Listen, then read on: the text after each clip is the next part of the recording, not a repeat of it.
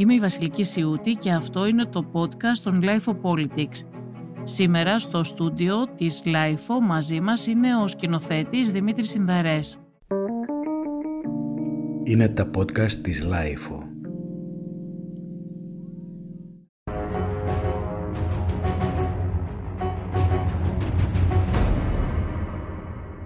Πάνωπλοι αστυνομικοί της ΕΚΑΜ βρίσκονται στις ταράτσες της κατάληψης της οδού Ματρόζου και στο διπλανό οίκημα, εκεί όπου συνελήφθησαν ο πατέρας και οι δυο του γη που καταγγέλουν παράνομη εισβολή στο σπίτι τους. Χειρικό ντοκουμέντο όπου ένας από τους συλληφθέντες και γνωστός σκηνοθέτης ξεσπά σε βάρος των αστυνομικών.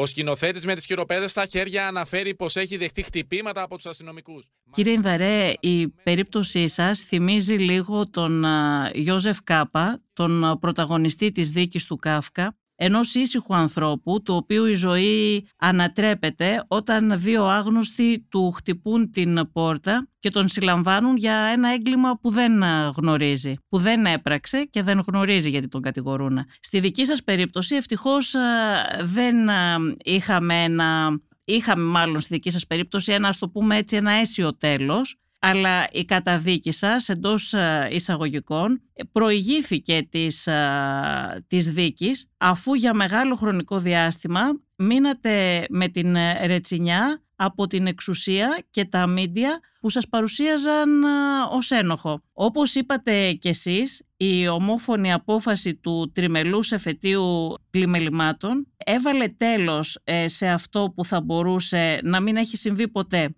Η ταλαιπωρία σας όμως ε, κράτησε πολύ καιρό μέχρι να αποφανθεί δικαιοσύνη και θα έλεγε κανείς ότι πρώτα τιμωρηθήκατε για κάτι που δεν είχατε κάνει και μετά αθώθηκατε. Ναι, ε, θα προσέθετα εδώ κάτι ακόμα. Έτσι είναι. Η ιστορία θα ήταν πολύ πιο απλή αν συνέβαινε μόνο σε μένα. Πώς το λένε, το βιβλίο του Κάφκα το έχω διαβάσει πάρα πολλές φορές. Αλλά συνέβη και σε δύο νέους ανθρώπους στο ξεκίνημα της ζωής τους που για αυτούς ήταν πολύ πιο τρομακτικό από ό,τι για μένα. Συνέβη στη γυναίκα μου που έζησε ήταν μάρτυρας όλης αυτής της αναστάτωσης στο σπίτι μας και στη ζωή μας για τόσο καιρό και αυτό, ε, αν θέλετε, ε, κάνει τα πράγματα πολύ πιο τραγικά. Αυτή η περιφρόνηση κάποιων ανθρώπων, μιας ολόκληρης οικογένειας, της ζωής της, που δεν είχαν το θάρρος τέλος πάντων αυτοί οι άνθρωποι να αναλάβουν το κόστος μιας, ε, ενός λάθους, ενός ε, φιάσκου αστυνομικού.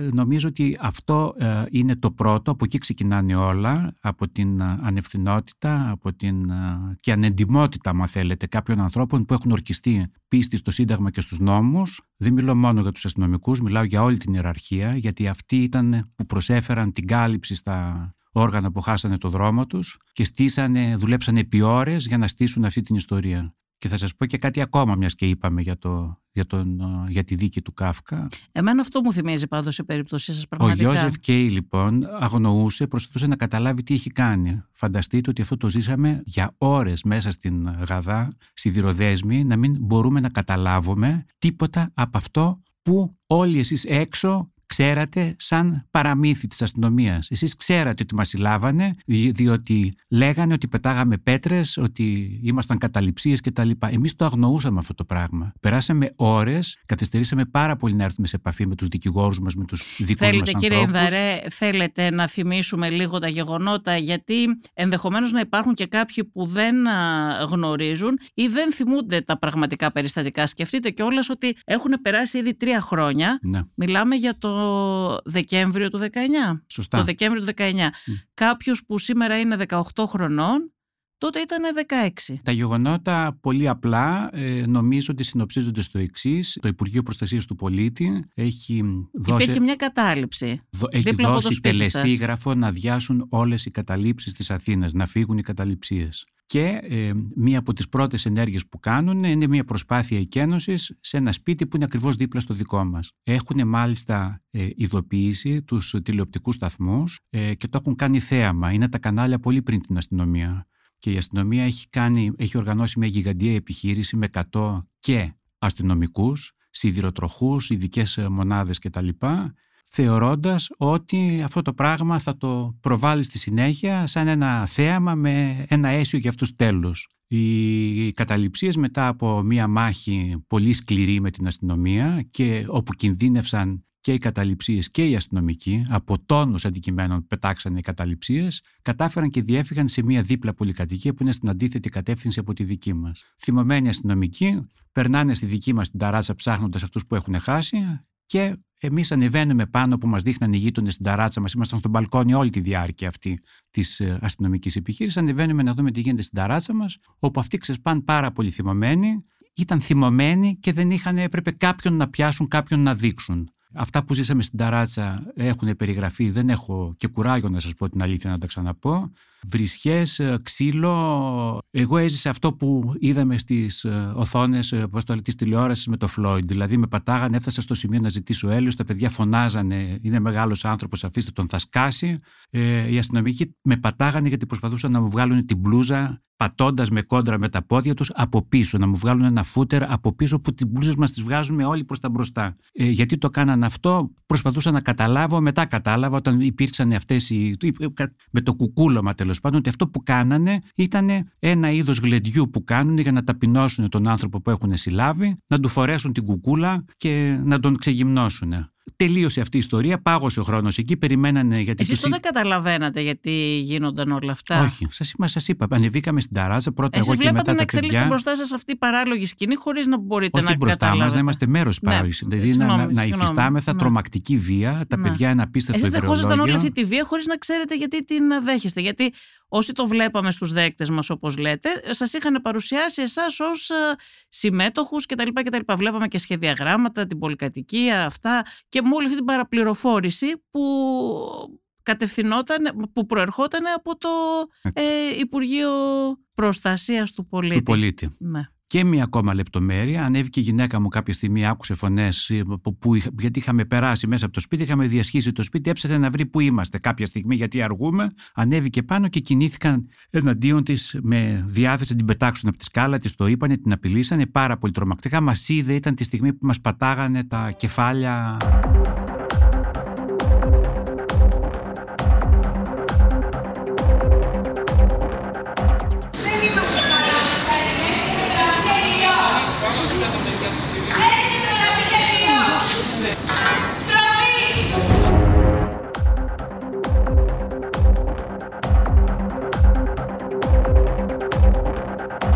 Ανέβηκε ο άντρας μου και τα παιδιά μου στην ταράτσα να δούνε ποιος είναι.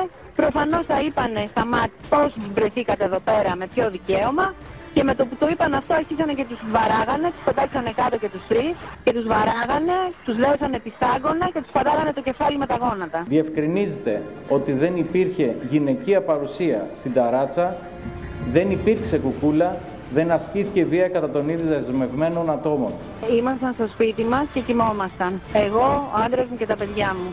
Και 7 παρά ήρθαν τα μάτια να κάνουν την εκένωση στη διπλανή κατάληψη. Μετά από λίγο μας χτυπήσανε το κουδούνι για να περάσουν μέσα από το σπίτι μας για να μπουν μέσα στο διπλανό. Τους είπαμε πολύ ευχαρίστως αν φέρετε ένα χαρτί από εισαγγελέα ότι έχετε εντολή να περάσετε από το σπίτι μας πολύ ευχαρίστως. Εντάξει, εντάξει, δεν είχαν χαρτί από εισαγγελέα. Η γυναίκα ζήτησε την παρουσία εισαγγελέα. Αστυνομικοί με την παρουσία του εισαγγελέα εισήλθαν στην οικία και ανέβηκαν στην ταράτσα όπου υπήρχαν τρία άτομα. Και αφού έγινε αυτό, εγώ ανέβηκα επάνω, άκουσα τις φωνές, ανέβηκα επάνω, με απείλησαν ότι θα με πετάξουν από τη σκάλα και μένα. Κατέβηκα κάτω και άρχισα να παίρνω σε δικηγόρους και κανάλια. Και στη συνέχεια χτύπησαν το κουδούνι και τότε ήρθαν με εισαγγελέα στο σπίτι για να κάνουν έρευνα ότι κρύβουμε καταληψίες. Η αστυνομία θεωρεί πως η επιχείρηση εκένωσης της κατάληψης έγινε με το γράμμα του νόμου. Μάλιστα διαφωνεί με όλα όσα ήταν το φως της δημοσιότητας για σκηνές υπερβολικής βίας. Είμαστε σε κατάσταση σοκ. Εγώ είμαι σε κατάσταση σοκ. Είδα τα παιδιά μου να τα έχουν πατήσει κάτω με τα γόνατα τα μάτια. Παιδιά που δεν έχουν πάει σε πορεία ποτέ. Δεν... Δηλαδή, τι να σας πω. Ο ένας είναι ασκούμενος δικηγόρος, ο άλλος τελειώνει αρχιτεκτονική συμπάτρα, δηλαδή ε, μιλάμε για αδιανόητα πράγματα.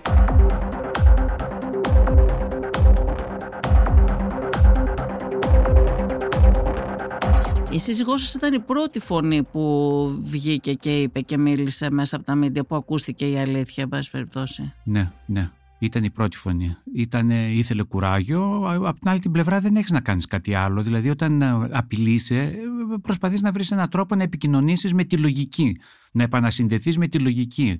Για να βγεις από αυτό το παράλογο Δεν της βίας. είχατε καταλάβει ότι σας συνέδεσαν με την κατάληψη όμως. Όχι. Ούτε αυτό. Όχι, διότι επάνω στην. α, ε, ε, Η μόνη κουβέντα που είπε ένας αστυνομικός πριν μας βάλουν κάτω και μας κοπανάνε κτλ. κτλ ήταν ε, εγώ έφαγα πυροσ- πυροσβεστήρα στο κεφάλι και εσύ δεν μου άνοιξες. Αναφέρονται σε μια στιγμή που ήταν κάτω, όταν την ώρα της μάχης προσπαθούν να μπουν, ε, ε, γίνεται η μάχη με τα αντικείμενα κτλ. Χτυπάει ένας αστυνομικός και λέει: Μπορώ να περάσω, να περάσω, να πάω στην ταράτσα, να περάσουμε δίπλα. Και επειδή κανένας άνθρωπος, αυτό δεν μπορεί να το καταλάβει κανείς, σε συνθήκες πολέμου δεν θέλει κανείς να περάσει ο πόλεμος μέσα από το σπίτι του. Όχι στο όνομα κάποιας ουδετερότητας. Είναι Χριστούγεννα, τα σπίτια είναι στολισμένα. Αυτοί στάζανε μπογιές. Γιαγιά να ήμουνα, θα έλεγα, παιδάκι μου, πού θα πας, θα μου λερώσεις τα χαλιά. Ε, Είναι ξημερώματα. Ε, και πάντα εκ των υστέρων θα σκεφτεί. Και εκεί λοιπόν είπα: Υπάρχει εισαγγελέας, υπάρχει εντολή. Αν υπήρχε εισαγγελέας, θα έλεγαν: Κάνε στην άκρη, άνθρωπέ μου, να περάσουμε στην ταράτσα. Αυτό το τόσο απλό πράγμα κανένας δεν το σκέφτηκε. Εγώ λοιπόν ρώτησα, σαν ο πατέρας του σπιτιού, που η, άνθρω... η, η, η οικογένειά μου έχει ξυπνήσει μόλις και που δεν θέλω να περάσει ο πόλεμος μέσα από το σπίτι μου, γιατί δεν χρειαζόταν να περάσει. Ήταν ε,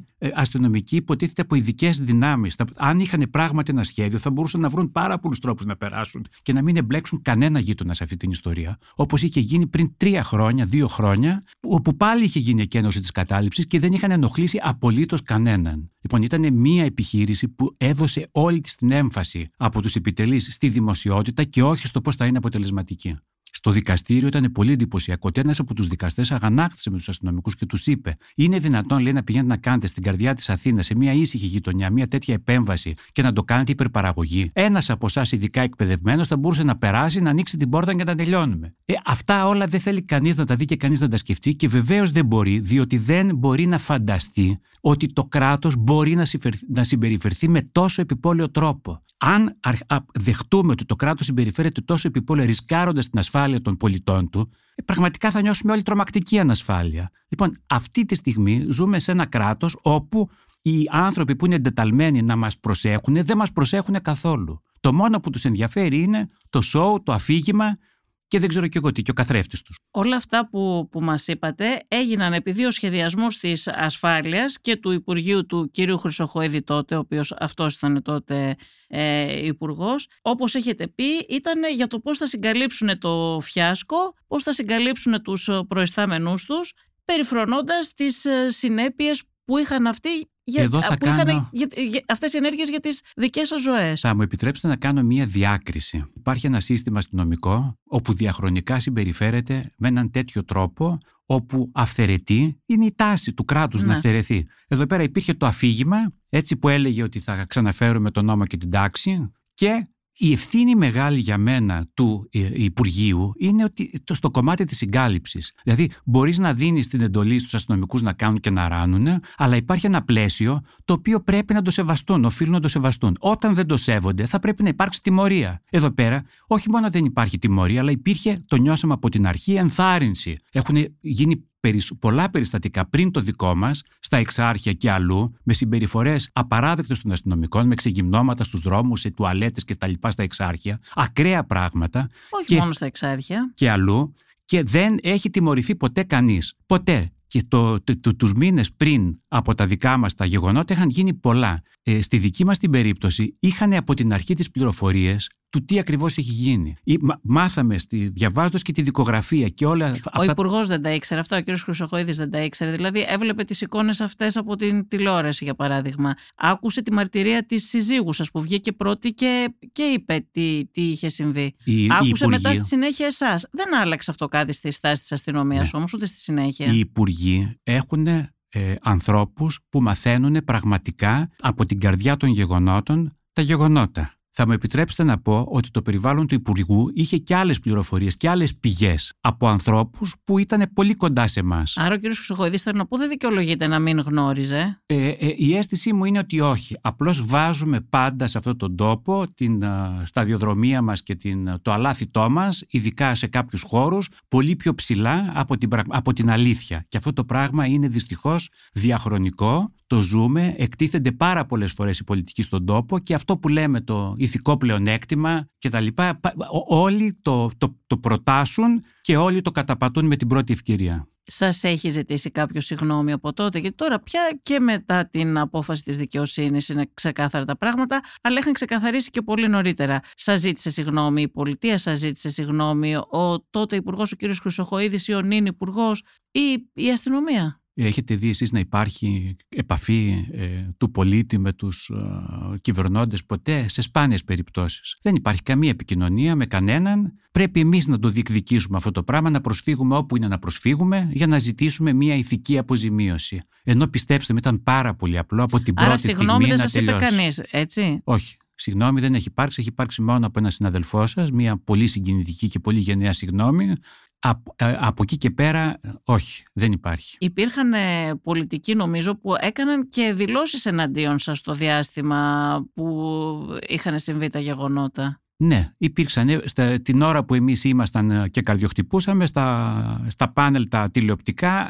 λέγανε αστιάκια, ε, ηρωνίες και μας απαξιώνανε από τον πρώτο μέχρι τον τελευταίο στο σπίτι μας. Είναι τρομερό αυτό το πράγμα που ζήσαμε και είναι και ντροπή πραγματικά το ότι δεν αισθάνεται κανείς την ανάγκη να μιλήσει και να πει κάτι. Κάτι το οποίο το χρωστάνε όχι σε εμάς, το χρωστάνε απέναντι σε αυτά τα πράγματα που μας ενώνουν. Ε, στην αλήθεια, στο δίκαιο που αυτός είναι ο ιστός της, ε, της κοινωνίας μας. Πέρα από παρατάξεις, πέρα από, από κόμματα, πέρα από οποιοδήποτε τύπου δεσμεύσεις, ε, κάποια στιγμή δεν λέω ότι να γίνουμε σαν το γαλατικό χωριό που στο τέλος όλοι μαζεύονται και τρώνε και πίνουν, αλλά όταν έχεις προσβάλει την αξιοπρέπεια του άλλου, έχει πέσει πάρα πολύ χαμηλά. Ε, οφείλεις στη, στη, στη, στη, στη βάση της της ανθρωπιάς, τι να πω, τι, για να μην μιλάω για το πολίτευμα, να πεις μια κουβέντα, να πεις κάναμε ένα λάθος. Γιατί αυτό το πράγμα είναι μια κληρονομιά και για τους επόμενους. Αντίθετα, η εξαχρίωση όταν μένει έτσι ατιμόρυτη, μένει αθεράπευτη, είναι για τους επόμενους το σκαλί από το οποίο θα συνεχίσουν τη δική τους πορεία. Γι' αυτό βλέπουμε ότι σε κάποια ζητήματα, σε κάποια κεφάλαια στην Ελλάδα, κάθε προηγούμενη κατάσταση φαντάζει ξαφνικά με όσα μεσολαβούν καλύτερη από την ε, επόμενη. Λέμε όλοι να αλλάξουν τα πράγματα, να αλλάξει η κατάσταση για να πάμε παρακάτω και στο τέλος όταν κάνεις το λογαριασμό κάθεσαι και σκέφτεσαι ότι βρεσεί μήπως η προηγούμενη κατάσταση ήταν καλύτερη. Ε, επαναλαμβάνω για ορισμένους τομείς στους οποίους έχουμε πολύ σοβαρά θεσμικά ζητήματα. Η, η δίκη του Κάφκα, όπου και εκεί έχουμε τη σύλληψη ενός ανθρώπου για ένα έγκλημα, όπως είπαμε πριν, που δεν διέπραξε, είναι μια καταγγελία ε, της εξουσίας που συχνά χρησιμοποιεί την ισχύ της για να κάνει τους πολίτες να αισθάνονται ότι κάθε αντίσταση είναι περιττή και δεν έχει νόημα. Γιατί η εξουσία μπορεί να καταπατήσει κάθε δικαίωμα, κάθε νόμο και να συνθλίψει τον, τον άνθρωπο να τον κάνει να πιστέψει ότι δεν έχει νόημα καμία αντίσταση.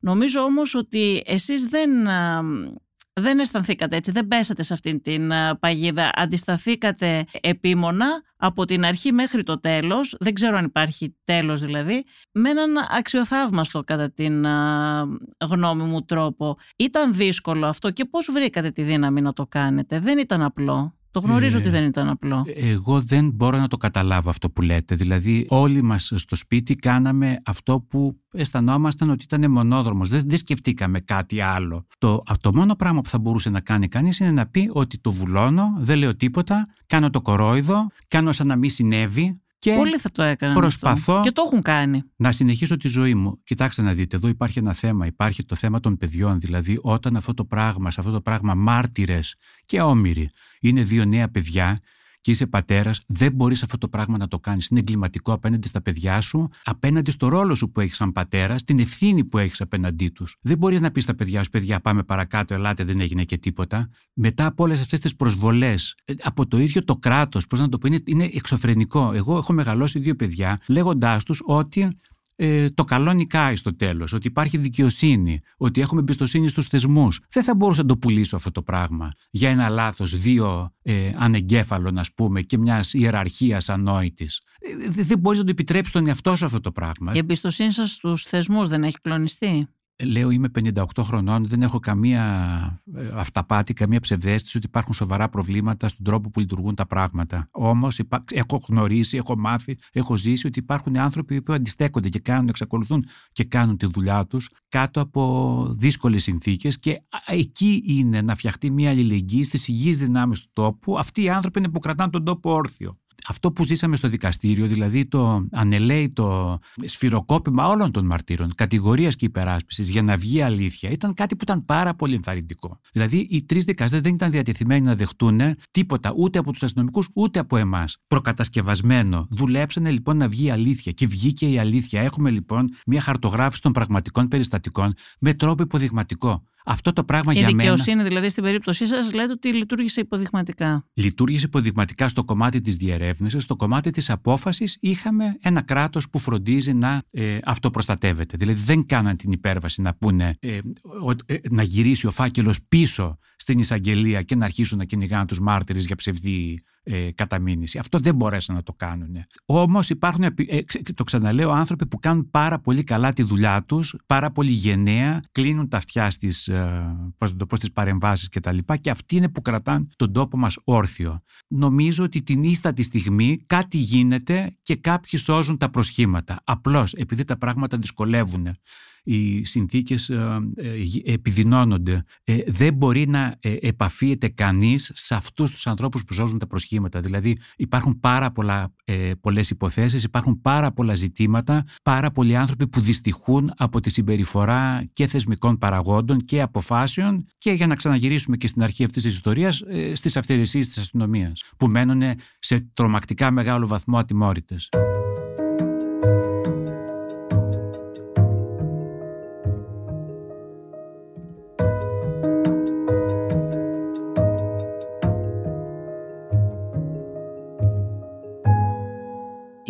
Η περίπτωσή σας δεν ήταν μια υπόθεση αστυνομικής αυθαιρεσίας α, απλώς και δεν θα πω εδώ μια απλή υπόθεση αστυνομικής αυθαιρεσίας γιατί ακόμα και ένας έλεγχος δύο νέων ανθρώπων που περπατάνε στον δρόμο είναι τρομακτικός όταν ξεφεύγει από ένα πλαίσιο και γίνεται αυθαίρετος ή καταχρηστικός. Είχατε γράψει και ένα πάρα πολύ ωραίο σχόλιο ε, για τον όρκο των αστυνομικών. Το είχατε γράψει νομίζω πριν από, από δύο χρόνια. Ψάχνοντας λοιπόν να βρω κάποια στιγμή το, από περιέργεια πού ορκίζονται αυτοί οι άνθρωποι, τι ορκίζονται, γιατί δίνουν κάποιο όρκο. Και ε, είδα, διαπίστωσα ότι αυτό που ήταν το μείζον ήταν ο σεβασμός στην, στην ιεραρχία παρά η ουσία του λειτουργήματος που είναι η, η υπεράσπιση του δικαίου, των νόμων κτλ. κτλ. Εκεί λοιπόν αντιλαμβάνεται κανείς ότι ανάμεσα στους προϊσταμένους και τους υφισταμένους φτιάχνεται μια, υπάρχει μια συμφωνία η οποία ε, λογικά έχει την τάση να καλύπτει ε, οποιαδήποτε ανομία. Εγώ δηλαδή σέβομαι εσένα, πρόσεξε που θα με, τι θα με βάλεις να κάνω, θα κάνω ό,τι μου πεις, αλλά θα με καλύψεις σε ό,τι και αν κάνω. Ε, αυτό το πράγμα τι κάνει, ευνοχίζει από την ατομική ευθύνη τον αστυνομικό και ο αστυνομικός μπορεί να κάνει σημεία και τέρατα. Και βάσει αυτής της συμφωνίας, της άτυπης, ο προϊστάμενος θα τον καλύψει. Ε, αυτό το πράγμα μπορεί να γεννήσει τέρατα. Και στη δική μας την περίπτωση γέννησε κάτι εξωφρενικό. Δηλαδή, οι άνθρωποι αυτοί ήταν καλωδιωμένοι, είχαν ενδοσυνεννόηση οι αστυνομικοί με τους επιτελείς, ξέρουν πάρα πολύ καλά το τι γίνεται στην ταράτσα μας, ξέρουν ότι κανένας δεν έβρισε τους αστυνομικούς, κανένας δεν τους επετέθη. Αυτοί αντίθετα λυσάξαν, βρίζοντας, κάνοντας και βιο, βιοπραγώντας και ασχημονώντας. Και στο τέλος, κάποιο στιγμή τους είπε από τον ασύρματο κάποιος, σταματήστε, αφήστε τους ήσυχους, όταν εγώ έχω αρχίσει ήδη και φωνάζω στην ταράτσα. Λοιπόν, ε, Αυτό είναι το σχήμα, έτσι παίζεται. Και στη συνέχεια οι άλλοι αποφασίζουν, επειδή είπαμε είναι οι κάμερες έξω, να συγκαλύψουν αυτή την ιστορία. Αυτό λοιπόν το πράγμα είναι κάτι που έχει να κάνει με τον τρόπο που συμπεριφέρεται η αστυνομία διαχρονικά. Η ντροπή λοιπόν είναι το, σε πρώτη φάση αυτή, σε δεύτερη φάση είναι η κάλυψη πια από την πολιτική, από τους πολιτικούς προϊσταμένους που μπαίνουν στην ίδια λογική και στα πλαίσια κάποιας άλλης συμφωνίας που την αγνοούμε εμείς, τι συμφωνία υπάρχει στους πολιτικούς προϊσταμένους που κατευθύνουν αλλά οφείλουν και να ελέγχουν τους, τους αστυνομικούς; Τι συμφωνία υπάρχει εκεί και δεν τους βάζουν ποτέ χέρι. Και ειδικά σε αυτή την περίοδο, την τελευταία περίοδο, που έχουν γίνει τόσα πράγματα, έχουν χαθεί ανθρώπινες ζωές και βλέπουμε ότι γίνονται δεν είναι αμήχανη η, η συμπεριφορά της πολιτικής ηγεσίας, είναι ενθαρρυντική. Μα εδώ υπήρχε και ένας σχεδιασμός από την αρχή. Ξέρετε, ήταν πραγματικά τρομακτικό στην αρχή. Ε, εγώ το λέω που, για παράδειγμα, δεν καλύπτω αστυνομικό ρεπορτάζ, δεν είναι αυτό το αντικείμενό μου. Το συγκεκριμένο περιστατικό το είδα ως ε, θεατής και εγώ στους τηλεοπτικούς. Ε, στην τηλεόραση, στο τηλεοπτικό δελτίο ειδήσεων. Όταν το είδα, στην αρχή πραγματικά οι πληροφορίες που μεταφέρονταν δεν σου άφηνε το περιθώριο να, να σκεφτείς ότι μπορεί κάτι να μην είναι έτσι όπως το λένε. Και υπάρχει αυτός ο ευνηδιασμός λοιπόν με την είδηση που σου μεταφέρεται η οποία σου λένε ότι είναι έτσι και δεν υπάρχουν στοιχεία να δεις ότι μπορεί να είναι αλλιώς. Μόνο όταν βγήκε η σύζυγός σας και είπε ότι δεν είναι έτσι τα πράγματα, είναι αλλιώς, εκεί κάθε σκεπτόμενος οφείλει να ακούσει την άλλη πλευρά και να δει τι γίνεται. Και από εκεί και πέρα, όποιος άκουγε τη σύζυγός σας, μπορούσε μετά να δει τα γεγονότα και τα περιστατικά πραγματικά με άλλο μάτι. Λίγο αργότερα, ακούσαμε και την ε, δική σας μαρτυρία. Ό,τι λίγο βέβαια παραποιημένο μέσα από το παραμορφωτικό φακό των ειδήσεων έτσι όπως μεταφέρονταν, έτσι, μέσα από ένα φίλτρο μάλλον, να μην πω παραμορφωτικό φακό, ακριβώς, που ήταν και παραμορφωτικός φακός στην περίπτωση εδώ που τα λέμε. Από εκεί και πέρα πάλι οι περισσότεροι όμως συνέχιζαν να, να πιστεύουν το κυρίαρχο αφήγημα και τα μίντια σχεδόν στο σύνολό τους μετέδιδαν τα γεγονότα μέσα από αυτό το φίλτρο, έτσι όπως ήθελε να τα παρουσιάσει ε, το Υπουργείο και χωρίς να αναρωτιούνται σχεδόν αν είναι έτσι τα πράγματα ή αν δεν είναι. Και εδώ νομίζω ότι υπάρχει πολύ μεγάλη ευθύνη. Δηλαδή είναι τρομακτικό αυτό που έγινε από μόνο του, αλλά είναι εξίσου τρομακτικός και ο τρόπος που μετέδωσαν τα μέσα μαζικής ενημέρωσης όλο αυτό το πράγμα. Δεν στάθηκαν στη μέση, δεν ε, φρόντισαν να διασταυρώσουν την είδηση αν είναι έτσι. Να ελέγξουν, να ελέγξουν το, το τι ακριβώς έχει γίνει, που είναι υποτίθεται ο θεσμικός τους ρόλος. Ναι. Οι πολίτες έχουμε διαπιστώσει τώρα με όλα αυτά που γίνονται ε, και με, με τον τρόπο που λειτουργεί και το διαδίκτυο σπέβδουν να τοποθετηθούν, σπέβδουν να δικάσουν, σπέβδουν να ερμηνεύσουν τα πράγματα. Γίνεται και δακτυλοδεικτούμενος δηλαδή. Θέλω να πω ότι όχι μόνο ζήσατε αυτή τη βία και αυτόν τον παραλογισμό, αλλά η περίπτωσή σας, δηλαδή γίνατε και, και γνωστός για κάτι που δεν είχατε διαπράξει. Και να σας δείχνουν και με το δάχτυλο κάποια είναι... μίντια. Και εδώ υπάρχει πολύ μεγάλη ευθύνη και των μέσων μαζικής ενημέρωσης. Είναι η λάσπη. Είναι η λάσπη. Είναι αυτό που λέτε, είναι αυτό που λέμε λάσπη. Είναι μια πρακτική ε, απολυταρχικών καθεστώτων, η πιο ακραία τέλος πάντων ε, πρακτική απολυταρχισμού αυτό το πράγμα. Να φτιάχνεις ένα, να κατασκευάζεις τέλος πάντων έναν εχθρό, να του φορτώνεις τα χαρακτηριστικά που θέλεις εσύ και από εκεί και πέρα να τον πετάς στην αρένα της ε, τοξικότητας και της αυτής που κυριαρχεί πλέον γύρω μας. Και αυτό το πράγμα να γίνεται με την ευθύνη του κράτους. Είναι εξωφρενικό αυτό το πράγμα. Αν δείτε τώρα μετά, κανονικά όποιος έχει το αισθητήριο θα μπορούσε να το δει από την αρχή. Τον, δεν θα το ξεχάσω ποτέ. Αυτό το βίντεο είναι μνημειώδε, υπάρχει στο, στο διαδίκτυο. Ο εκπρόσωπος τύπου της αστυνομίας. Τον σέβομαι, δεν θέλω να πω το όνομά του. Αυτός έλεγε το όνομά μου με. Δεν έλεγε στην αρχή το όνομά μου, αλλά μετά άρχισαν να λένε το όνομά μας χωρίς να μας σέβονται καθόλου ούτε τεκμήρια αθότητας, ούτε τίποτα. Εδώ λοιπόν, υπάρχει α... ξεκάθαρα και προσβολή της προσωπικότητάς σας και το, όλων των μελών της οικογένειάς σας. Ε, να σας πω κάτι. Το, το, το, τραγικό είναι από τους. Επαναλαμβάνω, την αστυνομία την ξέρουμε. Η αστυνομία πρέπει να αλλάξει. Δεν ξέρω αν θα αλλάξει ποτέ. Αλλά το τρομερό, το τραγικό είναι από τους εκλεγμένους αντιπροσώπους του ελληνικού λαού που ορκίζονται πίστη στο Σύνταγμα ε, το να χλεβάζουν μια οικογένεια, να λένε ψέματα, να διαδίδουν ψέματα, να το κάνουν ένα ανεκδοτάκι, να βγαίνει ο άλλος και να λέει για τον αποτυχημένο σκηνοθέτη που βρήκε ευκαιρία να, για τη μανούλα με τις ζακετούλες τους καταληψίες, ότι τους πήγαινε ταψί, με φαγητό δίπλα, ε, ρευματοκλοπές, ε, να διαδίδουν, να λένε για, την, ε, για χρησικτησία. Α, μέχρι και αυτό πραγματικά, μέχρι και αυτό όντως. Αυτό- είναι, τρα- είναι τρομερό. Να, βλ- είναι συγκεκριμένοι που είναι οι κορυφαίοι υπουργοί της κυβέρνησής μας αυτοί που τα κάνανε αυτά στην τηλεόραση. Αυτοί οι άνθρωποι έχουν ορκιστεί πίστη στο Σύνταγμα και τους νόμους. Ένας από αυτούς είναι νομικός, δηλαδή ξέρει πάρα πολύ καλά το τι κάνει. Εντάξει. Ε, είναι τραγικό να, να συμπεριφέρονται με αυτόν τον τρόπο και να μην ανοίγει ρουθούνι. Εδώ πέρα θα έπρεπε κανονικά να καθαιρεθούν. Αλήθεια σας το λέω. Δηλαδή, όταν καταπατάς το Σύνταγμα, στο, στον τύπο, κα, κάνουν χαβαλέ και οι άνθρωποι που είναι δίπλα οι εκπρόσωποι του τύπου. Δεν βάζει κανένας ένα φρένο. Και είναι άνθρωποι που έχουν ορκιστεί ε, επανειλημμένω, ας πούμε, σαν βουλευτές και σαν ε, υπουργοί. Είναι τρομερό, τρομερή ύβρις για το πολίτευμα αυτό το πράγμα. Αφήστε εμένα. Για το, για το πολί... Αφήστε τα παιδιά μου. Για το πολίτευμα είναι ντροπή. Και αυτοί οι άνθρωποι να μην αισθάνονται την ανάγκη να πούν το παραμικρό.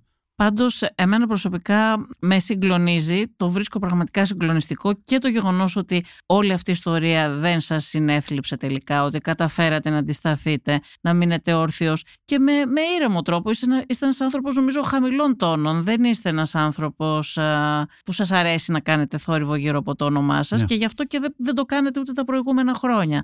Πέρα από το χαρακτήρα υπάρχει κάτι άλλο το οποίο ε, οφείλω να το πω. Είναι η θρησκευτική σχεδόν προσήλωση σε αυτό που λέμε φιλελεύθερη δημοκρατία. Δηλαδή έχουμε τα όνειρά μας, πώς να το πω, μεγαλώσαμε, το 1974 ήμουνα 10 χρονών. Ε, ο δικός μου ο ήρωας ήταν, δεν ήταν ο μικρός ήρωας, ο Γιώργος Ταλάσης ή ο, ο πώς το λένε, ο, ε, κάποιο από κάποια κόμιξ, ήταν ο Αλέκος Παναγούλης.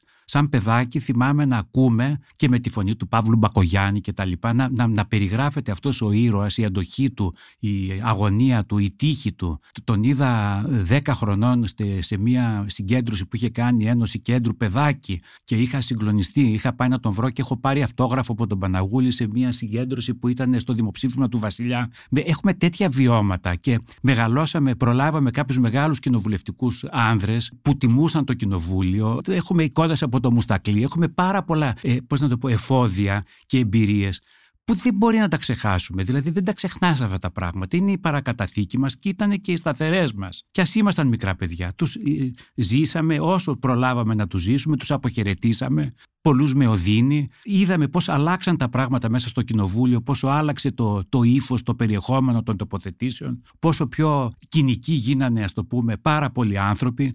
Λοιπόν, αυτά τα πράγματα είναι η κληρονομιά μας, είναι μέρος του πολιτισμού μας, του πολιτικού. Δεν μπορεί να τα ξεχάσεις και να μην, τα, να μην ε, αντλείς από αυτά και παραδείγματα και σκέψεις και κυρίως αγωνία για το μέλλον, για τον κόσμο που θα παραδώσουμε στα παιδιά μας. Ε, αντιμετωπίσουμε όλη την πραγματικότητα, λες και μετά από εμά δεν υπάρχει τίποτα. Πώς θα κοιτάξουμε να, να, να σώσουμε το δικό μας το, το, το βίο, να τον, μέχρι τέλους να πάρουμε ό,τι παραπάνω είναι να πάρουμε για να το κάνουμε τι; Το μέλλον είναι και τα παιδιά μας είναι. Μπορούμε λοιπόν να παραδώσουμε έναν κόσμο εξαχρίωσης στα παιδιά. Κανένας δεν το σκέφτεται αυτό το πράγμα.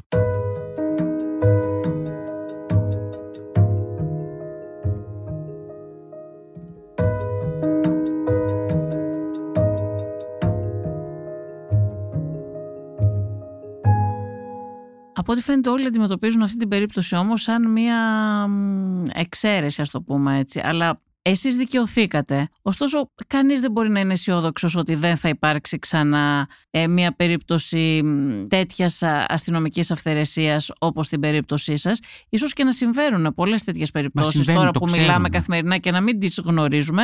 Τι μπορεί να γίνει όμως από εδώ και πέρα; Και θέλω να πω, δεν ξέρω, δεν, δεν αναγνώρισε η πολιτεία τίποτα. Αυτό είναι που μου κάνει εντύπωση. Δηλαδή ότι αθωθήκατε και παρόλα αυτά, ναι, κάποια μίντια ε, το έγραψαν, κάποιοι διόρθωσαν. Μιλήσατε, μου είπατε πριν ότι κάποιος, ένας δημοσιογράφος μόνο διόρθωσε από όλους αυτούς που είχαν γράψει για Ναι. εσά. Που τα σχόλια ήταν και τα δημοσιεύματα πάρα πολλά. Πράγματι, μέχρι και για αυτό που είπατε, ότι θέλετε να πάρετε το δίπλα σπίτι. Ναι. Μέχρι και αυτό είχαν γράψει. Δεν ξέρω αν το είπε πολιτικός ή αν το έγραψαν. Αφήστε, α, μην μπούμε σε τέτοιες λεπτομέρειες, γιατί πραγματικά αυτός που το είπε αυτό το πράγμα ήταν και νομικός επίσης. Ξέρει δηλαδή ότι δεν γίνεται Πολιτικός έτσι. το είπε αυτό; Υπουργός. Δεν γίνεται έτσι η χρησικτησία, το ξέρει πάρα πολύ καλά. γιατί δεν γι' μας αυτό θυμίζετε λέω. ποιος ήταν, Γιατί εγώ θυμάμαι όλα αυτά τα τέρατα που ακούστηκαν, αλλά δεν θυμάμαι. Δεν θέλω πραγματικά, Αναλυτικά το λέω ποιος γιατί είπε προσέξτε, θα πω κάτι που είναι πολύ ουσιαστικό. Είναι ότι τα ονόματα πια από κάποιο σημείο και έπειτα δεν έχουν καμία σημασία. Ναι, ναι, σωστό. ε, δεν έχουν καμία σημασία γιατί η κατάσταση αυτή είναι μια κατάσταση που βλέπουμε ότι επαναλαμβάνεται από υπόθεση σε υπόθεση. Ε, οι άνθρωποι δεν αισθάνονται ότι έχουν κάποια ευθύνη απέναντι στο κοινό καλό, πέραν από την. βάζουν μάλλον πάνω την παραταξιακή τους, ας το πούμε, το, την ιδιοτέλεια, παρά την ευθύνη που έχουν απέναντι στους θεσμούς, στου ανθρώπους κτλ. Και αυτό το πράγμα έρχεται και ξανάρχεται και γίνεται και πάμε από το κακό στο χειρότερο. Αυτή την αγωνία βάζω εγώ μπροστά, αυτή θέλω να βάλω μπροστά, παρά το να αρχίσω να λέω ότι ο Τάδε, ο Δίνα κτλ. Δεν νομίζω ότι είναι χαρακτηριστικό αυτής της κυβέρνησης όμως μόνο, κύριε Ινδαρέ, και με την προηγούμενη κυβέρνηση και με την προ-προηγούμενη. Εγώ δεν θυμάμαι κυβέρνηση στην οποία να μην είχαμε περιστατικά αστυνομικής ε, αυθαιρεσίας. Ναι, σας το είπα. Απλώς... Δηλαδή, ακόμα αν θέλετε και με τα μνημόνια, με τις διαμαρτυρίες, θυμάμαι ανθρώπους ε, να πηγαίνουν να διαδηλώσουν ειρηνικά και ε, ε, θυμάμαι μια περίπτωση που την είχα δει κιόλας μπροστά στα μάτια μου. Ήταν μια έγκυος γυναίκα, ηλικιωμένοι άνθρωποι κτλ. Χωρίς να προκαλέσουν, χωρίς τίποτα, άρχισαν να τους πετάνε δακρυγόνα και να βλέπεις μπροστά σου αστυνομική βία πάρα πολύ άγρια χωρίς να υπάρχει κανένας λόγος. Ακριβώς. Υπάρχουν όμως. Αυτό είναι. Και όχι μόνο. Το ξαναείδαμε. Ξέρετε κάτι, δεν έχει σημασία τώρα σε ποιον είναι η βία ή αν συμφωνούμε. Σε ποιον απευθύνεται η βία, αν συμφωνούμε, αν διαφωνούμε με αυτούς δεν έχει σημασία αν συμφωνούμε ή διαφωνούμε με αυτούς που διαδηλώνουν, με αυτούς που δέχονται την αστυνομική βία. Ε, Ένας καθηγητής, ε, ο Σπύρος Βλαχόπουλος, δημοσίευσε στην καθημερινή ένα άρθρο με αφορμή εκείνη τη, τη γροθιά που έριξαν οι αστυνομικοί που συνέλαβαν κάποιο διαδηλωτή που ε, διαμαρτυρόταν για το μετρό στα Εξάρχεια έγραψε ένα καταπληκτικό άρθρο στην Καθημερινή που έλεγε ακριβώς για το, τα δικαιώματα του, του, του, του, του κρατουμένου. Ότι δεν, έναν άνθρωπο που τον έχεις συλλάβει, τον έχεις πιάσει, δεν τον δέρνεις μετά. Αυτό είναι ένα πολύ απλό παράδειγμα. Αναφερθήκατε πριν σε σωματικούς ελέγχους που κάνουν, που ταπεινώνουν, που ξεγυμνώνουν. Είναι τρελά πράγματα που γίνονται και υπάρχουν τα ακόμα πιο τρελά. Η ιστορία του Μάγκου και του Σαμπάνη είναι δύο ιστορίες οι οποίες είναι τραγικότατες και χαρακτηριστικότατες. Λοιπόν, υπάρχει λοιπόν το, το καθεστώς της ε, ε, αυθαιρεσίας και της ατιμορρησίας που το ανησυχητικό ποιο είναι; Ότι όσο αυτά τα πράγματα δεν τιμωρούνται, άλλοτε μπορεί να ενθαρρύνονται, άλλοτε μπορεί να περιορίζονται σε ένα παιχνίδι εντυπώσεων. Αλλά το θέμα είναι ότι όσο δεν τιμωρούνται, η εξαχρίωση αυτή γιγαντώνεται. Το, το, το ένα κακό θα είναι χειρότερο από το προηγούμενο. Αυτό το πράγμα θα πρέπει να το δούμε. Το ναι, αυτό θέλω να πω και εγώ. Γιατί να, γιατί να είμαστε αισιόδοξοι ότι αυτά θα σταματήσουν. Δεν, κάθε περιστατικό έχει τα δικά του χαρακτηριστικά. Ε, περιστατικά αστυνομικής βίας και αυθαιρεσίας υπάρχουν όλα αυτά τα χρόνια και αυτό που σας είπα, δεν θυμάμαι καμία κυβέρνηση να μην. Ε, σε καμία κυβέρνηση, με καμία κυβέρνηση να μην έχουν συμβεί ε, περιστατικά αστυνομικής ε, βίας και αυθαιρεσίας. Το δικό σας, η δική σας υπόθεση ήταν μια υπόθεση πραγματικά συγκλονιστική. Μια υπόθεση η οποία έχει διαφορετικά χαρακτηριστικά από ό,τι έχουμε δει μέχρι τώρα, γιατί είχε και τον παραλογισμό αυτών και τρομακτική βία και πολλά άλλα τέτοια στοιχεία. Αλλά από τη στιγμή που κανείς δεν αναγνωρίζει το λάθος, κανείς δεν ζητάει συγγνώμη, ακόμα και σε μια τέτοια περίπτωση όπως τη δική σας που ήταν τόσο κραυγαλαία, γιατί να αισιοδοξούμε ότι κάτι θα αλλάξει; Ε, ε, θα μου επιτρέψετε να γυρίσω λίγο πίσω. Ε, ε, από κυβέρνηση σε κυβέρνηση μπορεί να εξακολουθεί η αστυνομική αυθαιρεσία, όμως βλέπουμε ότι σε κάποιες κυβερνήσεις υπάρχει ένας αντίλογος εσωτερικός. Υπάρχουν δηλαδή υπουργοί που διαφοροποιούνται. Αυτό το οποίο έχει πολύ μεγάλο ενδιαφέρον και είναι πάρα πολύ ανησυχητικό είναι ότι σε αυτή την τελευταία περίοδο δεν έχουμε ακούσει κανένα να διαμαρτυρηθεί. Στην προηγούμενη κυβέρνηση, αν θυμάστε, είχαμε ανθρώπους οι οποίοι μετά από ατυχέστατα περιστατικά που είχαν κάνει, ε, είχαν διαφοροποιηθεί, είχαν πει μια κουβέντα. Εδώ πέρα δεν λέει κανείς τίποτα. Αυτό το πράγμα είναι το ανησυχητικό. Γι' αυτό σας λέω ότι σκεφτόμαστε, γυρίζουμε πίσω και λέμε Απ, τότε είχε γίνει εκείνο, κάποιος αντέδρασε, κάποιος μίλησε. Τώρα δεν μιλάει κανείς. Και αυτό είναι που εμένα με στεναχωρεί πολύ. Είναι δυνατόν μετά από αυτή την ιστορία που είχε όλα τα χαρακτηριστικά. Δεν ήταν μια ιστορία στο δρόμο. Δεν ήταν μια ιστορία που έγινε, που τίθελε αυτός και πέρασε από εκεί. Α, κάποιοι ξεφύγανε αυτό, αλλά τι να κάνουμε έτσι είναι. Είναι ένα πράγμα το οποίο είναι τόσο γυμνό, τόσο ορατό και τόσο ξεκάθαρο του τι έχει γίνει, που είναι μια ευκαιρία να χτυπήσει κάποιο καμπανάκι. Δεν είμαι αισιόδοξος. Μα ακούτε και λέτε αυτό πώς μπορεί να είναι κανείς; Δεν μπορεί να είναι καθόλου αισιόδοξος. Γιατί κοιτώντας λίγο και τι γίνεται και στην Ευρώπη και τι γίνεται και στην Αμερική και τι γίνεται και στον Καναδά, υπάρχει μια γενικότερη αποχαλήνωση των ορίων της συμπεριφοράς του κράτους απέναντι στους πολίτες. Είναι αλήθεια αυτό ότι συμβαίνουν αυτά παντού, αλλά ξέρετε αυτό που, που λέγαμε και πριν, ότι ακόμα και στον 18χρονο, 20χρονο που τον σταματάνε για έναν τυπικό έλεγχο και του κατεβάζουν το παντελόνι. Και αυτό είναι απαράδεκτο και αυτό θα έπρεπε να μην συμβαίνει. Αλλά αυτές οι περιπτώσεις δεν έχουν καν φωνή να ακουστούν. Αλλά ακόμα και η δική σας η περίπτωση που πήρε τόση δημοσιότητα, Ναι, είναι πραγματικά πολύ απογοητευτικό ότι η πολιτεία δεν είχε το θάρρος και δεν συμπεριφέρθηκε με ένα ελάχιστο αίσθημα δικαιοσύνης να ζητήσει γνώμη και να αναγνωρίσει το, το λάθος της. Η πολιτεία είναι, η δικαιοσύνη είναι μέρος της πολιτείας. Η πολιτεία έχει τοποθετηθεί. Υπάρχει ένα κομμάτι λοιπόν που είναι η πολιτεία σαν, ε, πώς να το πω, πώς είναι κα, κατανεμημένα τα, τα καθήκοντα. μιλάμε για το, τους πολιτικούς της ε, κυβερνώσας παράταξης. Αυτοί αισθάνονται ότι έχουν ένα φέουδο στην, ε, ε, ε, στην κοινή γνώμη, να το πούμε έτσι, απέναντι στο οποίο προασπίζονται κάτι το οποίο έχει να κάνει με κάτι που είναι πέρα από την πραγματικότητα. Αυτό το πράγμα ότι κρατάμε ένα φέουδο μιας ε, αλήθειας εντός εισαγωγικών ε, φανταστικής και σαν στους θοκαμίλους, ας το πούμε, μένουμε μόνο εκεί προσιλωμένοι και δεν κοιτάμε ότι έχουμε να υπηρετήσουμε ένα ευρύτερο κοινό, ένα ευρύτερο. Αυτοί οι άνθρωποι, αυτοί οι άνθρωποι επανδρώνουν τέλος πάντων την κρατική μηχανή. Είναι εξωφρενικό αυτοί οι άνθρωποι να μην αισθάνονται ότι πρέπει να συναντηθούν σε κάποιο σημείο με μια αλήθεια που υπερβαίνει το παραταξιακό τους το αφήγημα. Και αυτό είναι ένα ήθος καινούριο το οποίο χτίζεται ε, από περίοδο σε περίοδο πολιτική, κυβερνητική ε, και γίνεται ακόμα χειρότερο. Δηλαδή στην περίοδο της μεταπολίτευσης που καθόμαστε και συζητάμε, αλλιώς ξεκινήσαν τα πράγματα και αλλιώς έχουν φτάσει τώρα. Και σε αυτές τις συμπεριφορές ανταγωνίζονται οι μεν τους δε και χοντρένει αυτό που λέμε διχασμός, αυτό που λέμε πόλωση. Αυτό το πράγμα κάποια στιγμή πρέπει κάποιοι άνθρωποι να το υπερασπιστούν. Όσοι το υπερασπίζονται την τελευταία περίοδο έχουν βαφτιστεί εις αποστάκιδε, ναι μεν αλάδε κτλ. Απαξιώνεται ο κριτικός λόγος και η υπεύθυνη στάση, η κριτική στάση του πολίτη απαξιώνεται και από τους μεν και από τους δε. Αυτό το πράγμα είναι πάρα πολύ ανησυχητικό και πάρα πολύ στενάχωρο και είναι ένα νέο είδος αυταρχισμού όταν εξορίζουμε τον κριτικό λόγο τον απαξιώνουμε με αυτόν τον τρόπο. Με αυτή είναι την πάρα πολύ ενδιαφέρουσα παρατήρηση και είπατε και μια φράση που δεν την είχα σκεφτεί και όντως ταιριάζει. Είπατε ότι είναι ένα νέο είδος αυταρχισμού. Πράγματι, σε πιέζουν να τοποθετηθείς ή στο ένα στρατόπεδο ή στο άλλο. Είσαι ή μαζί μας ή εναντίον μας. Αυτό. Αν εσύ θέλεις να έχεις μια διαφορετική τοποθέτηση, θα καταγγελθείς και από τις δύο πλευρές. Δεν σου το επιτρέπουν. Και διαφορετική τοποθέτηση η οποία έχει να κάνει, πώς να το πω, με αυτό που υποτίθεται ότι μοιραζόμαστε. Με το πολίτευμα και με τους θεσμούς. Αυτό είναι το εξωφρενικό. Δηλαδή υπάρχει μια υποκρισία που λέει ότι τα θυσιάζουμε όλα αυτά που μας ενώνουν για να χωριστούμε και ο υπέρμαχος του πλαισίου που υποτίθεται ότι αυτό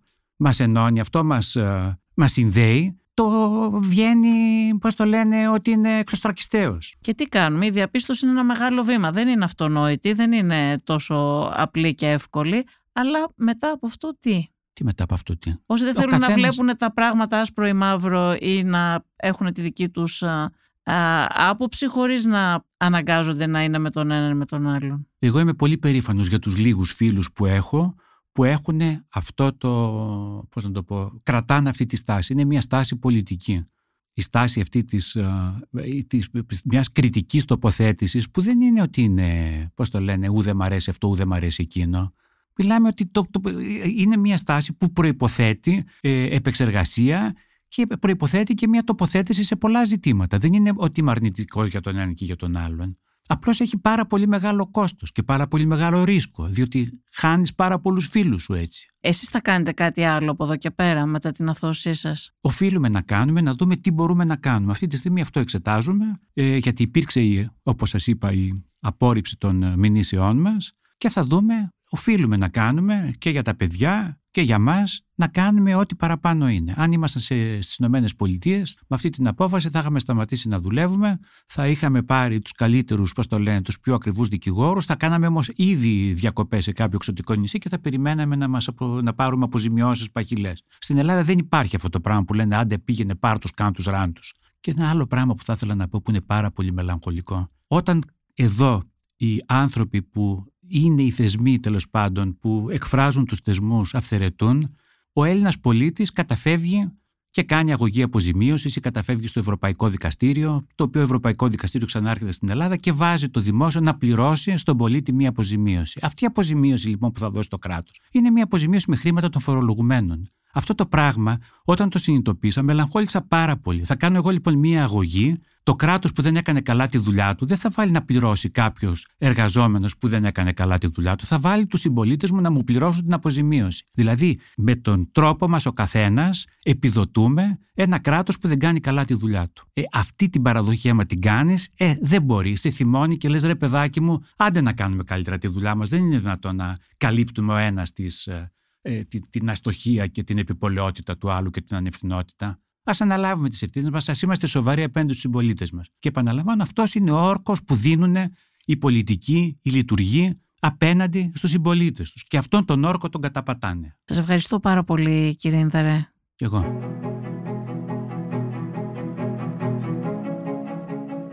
Ακούσατε τη Βασιλική Σιούτη και το Life of Politics. Σήμερα συνομιλήσαμε με τον σκηνοθέτη Δημήτρη Ινδαρέ. Στην παραγωγή και την επιμέλεια ήταν η Μερόπη Κοκκίνη και στην ηχοληψία ο Φέδωνας Κτενάς. Αν θέλετε να ακούτε τη σειρά podcast Life of Politics της Life, μπορείτε να μας ακολουθήσετε στο Spotify, στα Apple Podcast και στα Google Podcast.